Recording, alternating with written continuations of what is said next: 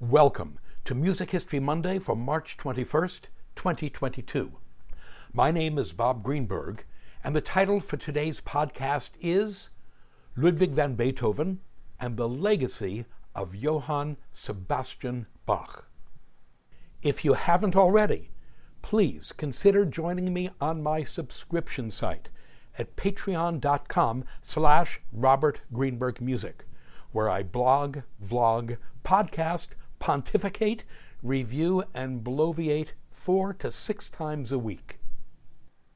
We mark the birth on March twenty-first, sixteen eighty-five, of Johann Sebastian Bach in the Thuringian town of Eisenach in what today is central Germany. He died sixty-five years later on July twenty-eighth, seventeen fifty, in the Saxon city of Leipzig. I can hear the howling now. Doctor B, hello! Bach was born on March thirty-first, sixteen eighty-five, not March twenty-first. March thirty-first. It says so on Wikipedia. Chill out and unknot those jockeys. Let's talk. Wikipedia and various other sources do indeed indicate, not incorrectly, that Bach was born on March thirty-first. But according to the irrefutable and unassailable Bach scholar Christoph Wolff, writing in the New Grove Dictionary of Music and Musicians, Sebastian Bach was born on March twenty-first. And in fact, Bach celebrated his birthday on March twenty-first. So, what gives? A brief contemplation of dates, by which we do not refer to one's social life, but the calendar. Old style and new style, in style and out of style. It is a question of almost Talmudic complexity. We're talking about calendars and the confusion wrought by changing calendars. In forty-six B C E, two years before his conversion into a human pincushion, Julius Caesar proposed replacing what was the ten-month Roman calendar with a twelve-month calendar. Appropriately called the Julian calendar, it went into effect by edict on January first, forty-five B C E. The Julian calendar divided the year into twelve months and three hundred sixty-five point two five days, and stayed in effect for one thousand six hundred twenty-seven years, until fifteen eighty-two. By fifteen eighty-two, a tiny but not insignificant flaw in the Julian calendar had become glaringly apparent. Over the one thousand six hundred twenty-seven years it had been in use, the Julian calendar had drifted away from the solar year, meaning that the sun was no longer in the same position in the sky on the same date every year. It was in fifteen eighty-two, then, that during the reign of Pope Gregory the thirteenth, born Hugo Boncompagni, fifteen oh two to fifteen eighty-five, that a slight but significant change was made to the calendar. Instead of dividing the year into three hundred sixty-five point two five days, the so-called Gregorian calendar divided the year more accurately into three hundred sixty-five point two four two five days. In order to institute the Gregorian calendar and correct for the solar drift that had taken place under the Julian calendar, dates had to be adjusted. Protestant Germany didn't adopt the Gregorian calendar until seventeen hundred, at which time the calendar had to be adjusted by ten days. Thus, based on the position of the sun, Bach's birthday, March twenty-first, sixteen eighty-five O S, meaning Old Style, the Julian calendar, became March thirty-first N S, New Style, in the Gregorian calendar. Like everyone else who lived through the day change, Sebastian Bach had a choice. Did he want to celebrate his birthday on a date or based on the position of the sun? He chose the date, and we can name his birthday as being either March twenty-first or the thirty-first, provided an explanation is given. Here's another reason for us to choose the March twenty-first date. On March twenty-first, eighteen twenty-six, one hundred ninety-six years ago today, Ludwig van Beethoven's String Quartet in B-flat major, Opus one thirty, received its premiere in Vienna, performed by the Schuppanzig Quartet. In its original form, that six-movement string quartet concluded with a massive fugue, fugue being a Baroque-era construct of which Sebastian Bach was and remains the undisputed master. The fugal finale of Beethoven's String Quartet, Opus one thirty, is but one of many such explicit references by Beethoven to Bach's music and the singular impact and influence of Bach's music on his own. The remainder of this post will focus on Beethoven's String Quartet in B-flat major and his debt to the music of Johann Sebastian Bach. I know, right? It's Bach's birthday, and I'm going to talk about Beethoven? Huh, well, yes, because we cannot resist the March twenty-first connection between Bach's birth and the premiere of Beethoven's Bach-influenced String Quartet, Opus one thirty. For those who would like a dose of relatively unadulterated Bach on this Monday, I would humbly direct your attention to the following five previous Music History Monday posts. November sixth, twenty seventeen. J S. Bach, Jailbird. December eleventh, twenty seventeen. Not So Happily Ever After in Kärnten. January first, twenty eighteen. Like Father, Like Son, J S and J C. March eleventh, twenty nineteen. The Revival Begins. And April twenty-second, twenty nineteen, A Marriage of Convenience, The Gig in Leipzig. Opus one thirty, The Storyline and the Issue. First, the storyline for Beethoven's String Quartet, Opus one thirty, and then the issue. Between July and December of eighteen twenty-five, Beethoven composed a six-movement string quartet in B-flat major, in which two lengthy outer movements, a first movement sonata form and a sixth movement fugue, frame four shorter interior movements. The variety of moods plumbed over the course of the quartet is so great, from the frankly frivolous to the most fiendishly ferocious, as to suggest that Opus one thirty is about non sequitur, about the unexpected for which we can never truly be prepared. Capping off this musical potpourri is the sixth movement fugue, a fugue so massive, so intense and complex that it pretty much blows away everything that precedes it. Just so, at the conclusion of the quartet's premiere performance, one hundred ninety-six years ago today, the audience just sat there, stunned, their mouths open, with, we'd like to imagine, pools of drool accumulating in their laps. It was a premiere performance that Beethoven, for whatever his reasons, chose not to attend. Instead, he cooled his heels in a nearby tavern. When the concert ended, his assistant, Carl Holz, rushed over to report. After Holz told Beethoven that the fourth and fifth movements had received such rapturous applause that they were encored on the spot, Beethoven shrieked with frustration, "Yes, yes, these delicacies, but why not the fugue? That alone should have been repeated." At which point, Beethoven rendered his opinion of the audience, quote, "Cattle! Asses!" unquote. Which brings us to the issue. Taking their lives into their own hands, Beethoven's friends and colleagues told him in no uncertain terms that the fugue is too powerful and too strange an experience to properly close the quartet. Beethoven's publisher, Matthias Artaria, was deeply worried about the commercial possibilities of the quartet due to, and we quote Herr Artaria, the difficulties and abstruseness of the fugue, unquote.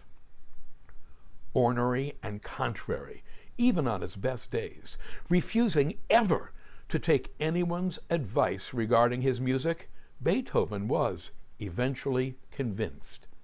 He removed the fugue from Opus one thirty, and it was published separately as the Große Fugue, the Grand or Great Fugue, Opus one thirty-three. In its place, Beethoven composed a new movement, which he completed in November of eighteen twenty-six. This alternate ending for Opus one thirty was the last music he ever wrote.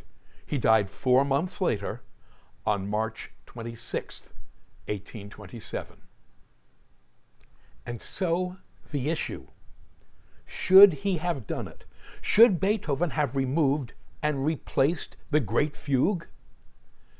The case for replacing or not replacing the fugue will be made in tomorrow's Doctor Bob Prescribes post.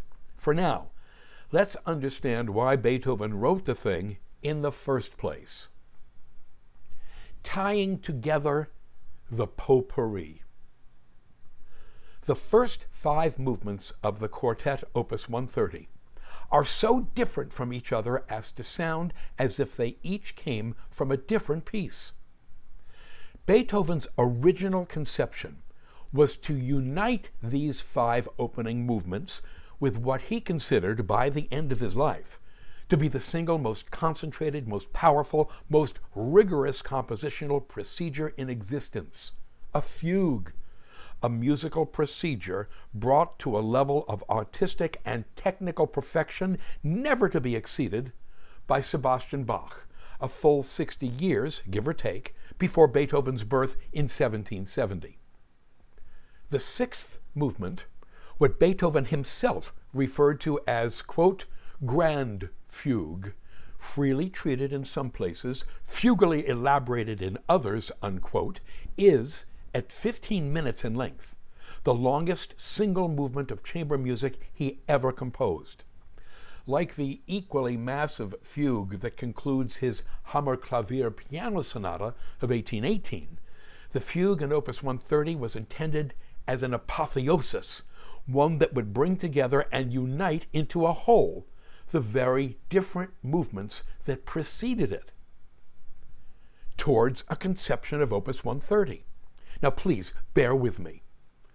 Opus one thirty might very well be perceived as a musical potpourri if we listen to it traditionally, if we perceive its six movements as consisting of a series of sequential steps, with each movement advancing the musical argument, the narrative, in a linear progression.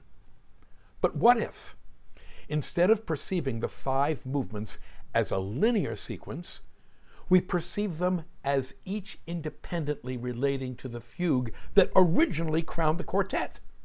Heard this way, Opus one thirty is not a linear work, but rather a circular one, with movements one through five arrayed around the fugue, each individually related slash connected to the fugue, the way the spokes of a wheel connect the rim to the hub.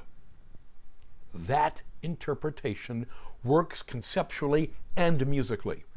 And had we a week or so, we'd examine each of the first five movements of Opus one thirty in relation not to each other, but rather in relation to the fugue. Beethoven and the Baroque aesthetic. We are so, so very close to touching something essential in both Beethoven's music and his artistic spirit. Again, please, please, please bear with me. Beethoven's late music, like Opus one thirty, was, more than anything else, about a process of becoming, of growth and evolution, about development and variation, a process of becoming that has its parallels in our own lives, in which ongoing change is an unavoidable constant. In particular, Beethoven's late music is characterized by a singleness of developmental purpose and a rhythmic continuity, unlike any other music of the classical era, but very much like the high Baroque music of his numero uno musical hero, Johann Sebastian Bach. The music of the Baroque era, which we date from the birth of opera in sixteen hundred to the death of Bach in seventeen fifty, offers up a fascinating paradox. It is music of great expressive exuberance, an exuberance held in firm check by structural control. We talk then about the duality of Baroque-era music, and indeed Baroque-era art and design in general. The paradox of expressive exuberance tempered and controlled by intellect and logic. The majority of Baroque-era instrumental movements are monothematic. That is, they feature but a single theme from which everything else develops. One of the reasons behind the pervasive monothematicism of Baroque-era instrumental music was the contemporary infatuation with logic and rationality, which created a compositional aesthetic that stressed thematic investigation, thematic development.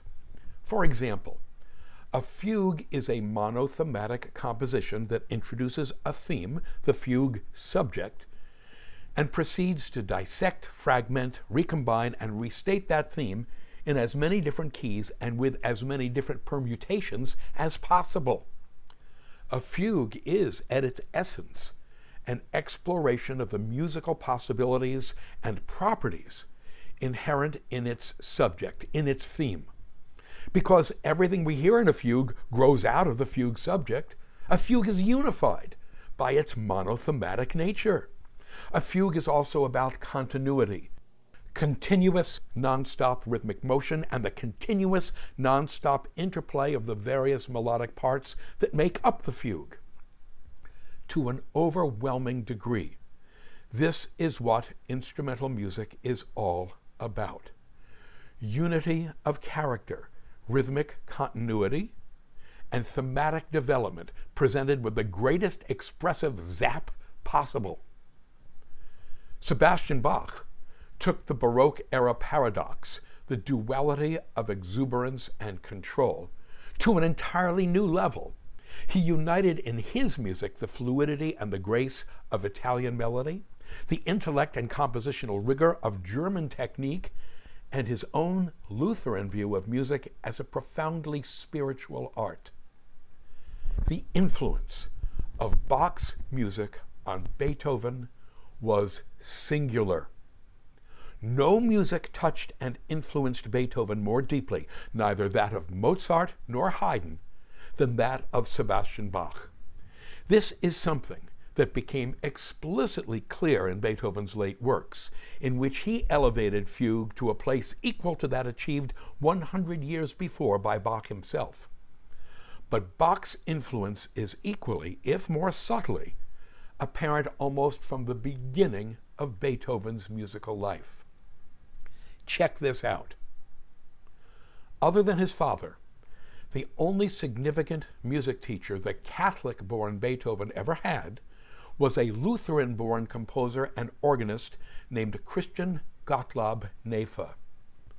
Beethoven began his studies with Neefe in both organ and composition sometime in seventeen eighty-one, when he was ten years old, and continued his lessons until he moved to Vienna in seventeen ninety-two. The keyboard music of Sebastian Bach was the backbone of Beethoven's study with Neefe, at a time when much of Bach's music had otherwise fallen into obscurity. Neefe recognized Beethoven's genius from the beginning, and he remained a pillar of support during Beethoven's otherwise awful adolescence. Neefe took it upon himself to introduce Beethoven to the greater German musical community by writing an article, Beethoven's first printed notice, published on March second, seventeen eighty-three, in the Magazin der Musik, in which he praised, in particular, Beethoven's playing of Bach. Quote, Ludwig van Beethoven is a boy of twelve years and of most promising talent. He plays the keyboard very skillfully and with power, reads at sight very well, and, to put it in a nutshell, he plays chiefly the well-tempered clavier of Sebastian Bach, which Herr Neefe has put into his hands. Whoever knows this collection of preludes and fugues in all the keys, which might almost be called the non plus ultra, the ultimate of our art, understands what this means. This youthful genius is deserving of help to enable him to travel. He will surely become a second Wolfgang Mozart, were he to continue as he has begun. Unquote. Neefe got everything right except for one thing. Beethoven was not equipped to become a second Mozart, but he was equipped to become, in his own way, a second Bach. For Beethoven, late in his compositional life, all roads led back to Johann Sebastian Bach. The older he got, the more powerful and profound Bach's influence became. In Bach, Beethoven found a kindred spirit, a composer whose profundity of utterance and magnificence of expression was equaled by his compositional virtuosity. Never a wasted note, nothing done ever for mere prettiness or effect. By his late music, Beethoven had no desire to even attempt to reconcile his imagination with the rituals and niceties of the Viennese classical style. By the eighteen twenties, his deafness, his isolation and alienation, his simple bull-headedness, and his transcendental compositional skills and imagination had, to his way of thinking, liberated him entirely from the necessity of writing anything other than what he wanted to write. And that meant looking to the relatively unknown music of Sebastian Bach and his fugues for inspiration. At the time he was composing his late string quartets, from eighteen twenty-four to eighteen twenty-six, Beethoven told his assistant Carl Holz, quote, "To make a fugue requires no particular skill. In my student days, I made dozens of them. But the imagination also wishes to exert its privileges, and today a new and really poetical element must be introduced into the old traditional form." Unquote. For Beethoven, fugue, this most Bach-like of Baroque-era constructs, became, late in life, the ultimate expressive vehicle, in which his innate proclivity towards the most intense sort of musical development could find its perfect realization. Weighty stuff, perhaps a bit overweight for a Monday. But then again, we're talking about Beethoven's late music, for which, like Bach's own music, there is no such thing as too deep or too heavy a conversation. On a somewhat lighter intellectual note, we'll return in tomorrow's Doctor Bob Prescribes with the remainder of the story of Beethoven's Opus one thirty, and then what is for me a special recommendation. Thank you. To sample and download one or all of my many courses on subjects musical produced by The Great Courses slash The Teaching Company, please visit my website at robert greenberg music dot com.